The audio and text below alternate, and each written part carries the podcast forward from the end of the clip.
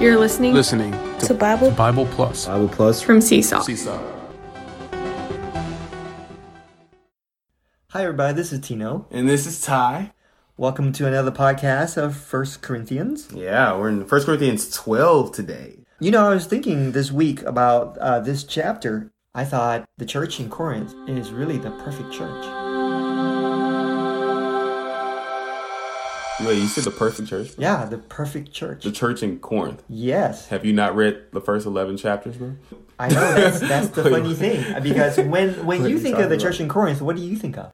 Problems, problems, and problems. Right, for sure. I mean, basically the whole the whole the reason why Paul wrote this book was to deal with so many problems that the saints in Corinth had, right? Yeah. But I thought they were the perfect church.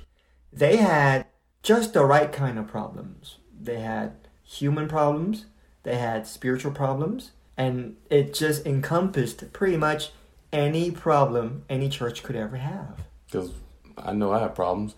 yeah. I mean, for example, they they had problems with divisions.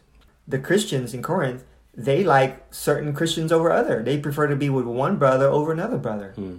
I mean, like, what church doesn't have that experience? Mm-hmm. I mean, I mean, if we check with ourselves, aren't there like certain brothers we like to be with and certain brothers we like rather not be with?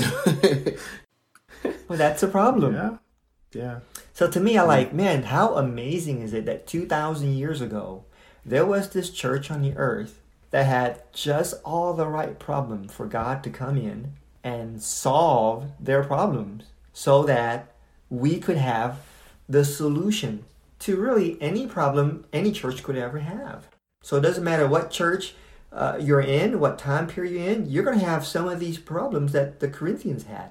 But what's the problem here in Yeah. chapter 12? Right. like- So now, when you get to this chapter, the, the problem now that Paul is addressing is the problems concerning spiritual gifts.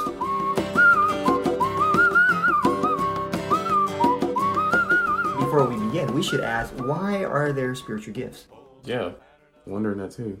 And, and the short answer is God saves us. We become a part of the church, a member of his body. And it is the body of Christ Right. that God uses to carry out his eternal purpose on the earth. Based on that, we need spiritual gifts so hmm. that we would have certain abilities. We could function in certain ways so that God can accomplish his eternal purpose. Hmm. So gifts are good. They build up the body. It would be useful to God. So like, what's the what's the problem, bro? problem in Corinth was that everybody wanted the biggest spiritual gifts. Hmm. They wanted to be apostle. They they were smart enough to know, hey, apostle are like the top dog. So I, I kind of want to be an apostle. Yeah. Top Okay. dog. The other problem they had is they were pursuing certain gifts that Paul eventually says you shouldn't be pursuing these ones. Like there are greater gifts than these. Because the the the one gift that Paul seems to downplay is tongue speaking. Um, another example of a problem they had was because they realized not everyone had the same kind of gifts. You know, some were quote unquote greater gifts, lesser gifts. Then they didn't appreciate everybody. Whoa. They despise certain members, Yeah. right? so that's so that's that's what's going on here. So to take care of the problems of spiritual gifts, Yeah, what's Paul's remedy here? I mean, it's a big problem here. well, Paul emphasizes three points in chapter twelve. Three points. And the first point he emphasizes is that concerning spiritual gifts, the main thing you're supposed to do as a Christian is you're supposed to speak something of Christ in the Spirit. Hmm. As soon as he mentions spiritual gifts, he goes into this contrast of their background, saying how before they were saved and they were they worship idols, they did not speak. But now that they worship the Lord, they speak. And so that forms the governing principle of spiritual gifts. Whoa. The governing principle of spiritual gifts is that we as believers should speak something concerning Christ in our spirit. Hmm. That's the basis of spiritual gifts. That's how God mainly carries out his purpose on the earth. He needs believers to be able to speak something concerning Christ. Okay. So the first point is Paul says every Christian, your main function is you need to speak Christ. when you want to know, hey, what's my spiritual gift? Paul says, it doesn't matter who you are. The universal ministry of every Christian is we're here to speak Christ in our spirit. Wow. So his first point is covers all believers, being all the same. And then after verse 3, for the next two verses, Paul goes into the differences among believers. He says, not all of us have the same spiritual gifts. Yeah. Right. So this point, Paul says, here's where you're different. But regardless of how you're different, every single gift comes from the Spirit. yeah, yeah. He keeps wow, Okay. saying that. And then finally, with the third point, Paul emphasizes the body. God. And Paul's telling them that these gifts that you have, so that you can function in a certain way, so that you can have a certain ministry, they are not for you and your own self edification. In the third point, Paul says, remember, your spiritual gifts are for the body. They're not for you, wow. right? They're for the body. wow. Okay. The last thing I think I want to talk about on this chapter is okay, tell me when you when you read First Corinthians chapter 12, what do you normally pay attention to? I need to speak in tongues. Right. I I mean, that- it's yeah, that's pretty famous common. tongue speaking yeah, chapter. It's That's- pretty common. That's what I do. yeah. Yeah. If there is a thought that tongue speaking is really this awesome gift that we really need to pursue.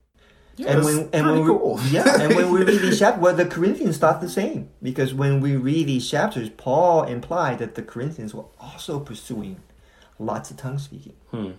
And what Paul does is he tries to help them realize that tongue speaking is not really that awesome. And the reason why is tongue speaking is considered a miraculous gift. Yeah, it's pretty miraculous. Like, Meaning you can be a brand new believer and, and if the Spirit gives you that gift, you're you're able to either speak in tongue or interpret tongues right away. Hmm. There's no require of any growth or experience of Christ at all. Wow. But then you take like some of the other gifts that Paul mentioned, like the first two, a word of wisdom and a word of knowledge. Yeah. Okay, those two. are deeper. Yeah, yeah. A word of wisdom means you're able to, from your spirit, speak Christ as wisdom. Yeah, I don't think I could do Okay. that when I was Well, for first sure, saved. for sure, a brand new believer probably would have a difficult time with that. Or even a word of knowledge, meaning you have some ability to teach the knowledge of the Bible, the knowledge of God and what He does in the Bible. Well, I think it's, I think we're not surprised that a brand new believer would have difficulty with that. Yeah, yeah. But if you give someone time to grow and experience the Lord, six months, a year, surely they can begin to develop some of these things. Hmm.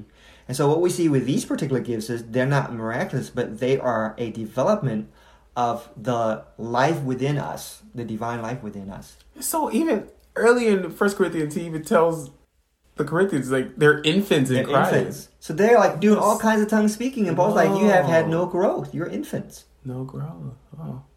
So, the, so they're exercising, quote unquote, this spiritual gift, and they're not growing. Hmm. because tongue speaking Whoa. doesn't require any growth. It's a miraculous gift.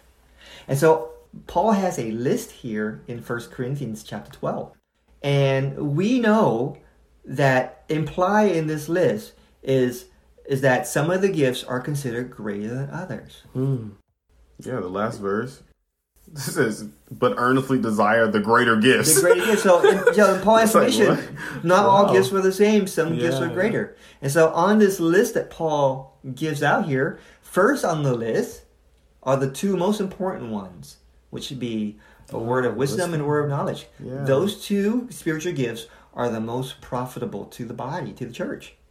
Meaning, we as believers, we need to strive for these two gifts For sure. that we would grow in the Lord, mature in Him, so that we will be able to, from our spirit, speak something of Christ to people. Wow. See? And then last on the list is tongue speaking.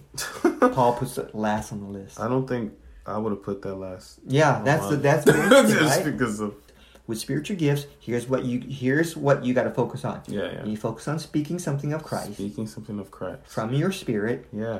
and that this is for the building up of the church, the body of Christ. Wow. Speaking, Speaking, spirit, spirit, body. right? While you're doing this, you have to try to grow in life, Mm. mature in life, so that you can develop the real gift, which is speaking. Yeah. And so you notice the first two are speaking, right? Yes. A word, of wisdom, Word. a word of knowledge. And that's that's First Corinthians chapter 12. Whoa. One more thing. One more thing. I mean, you have you have to cover this because it's actually in the in the chapter. Okay, going back to the very last verse. Paul says, "How does it go? Can you read the last verse again?"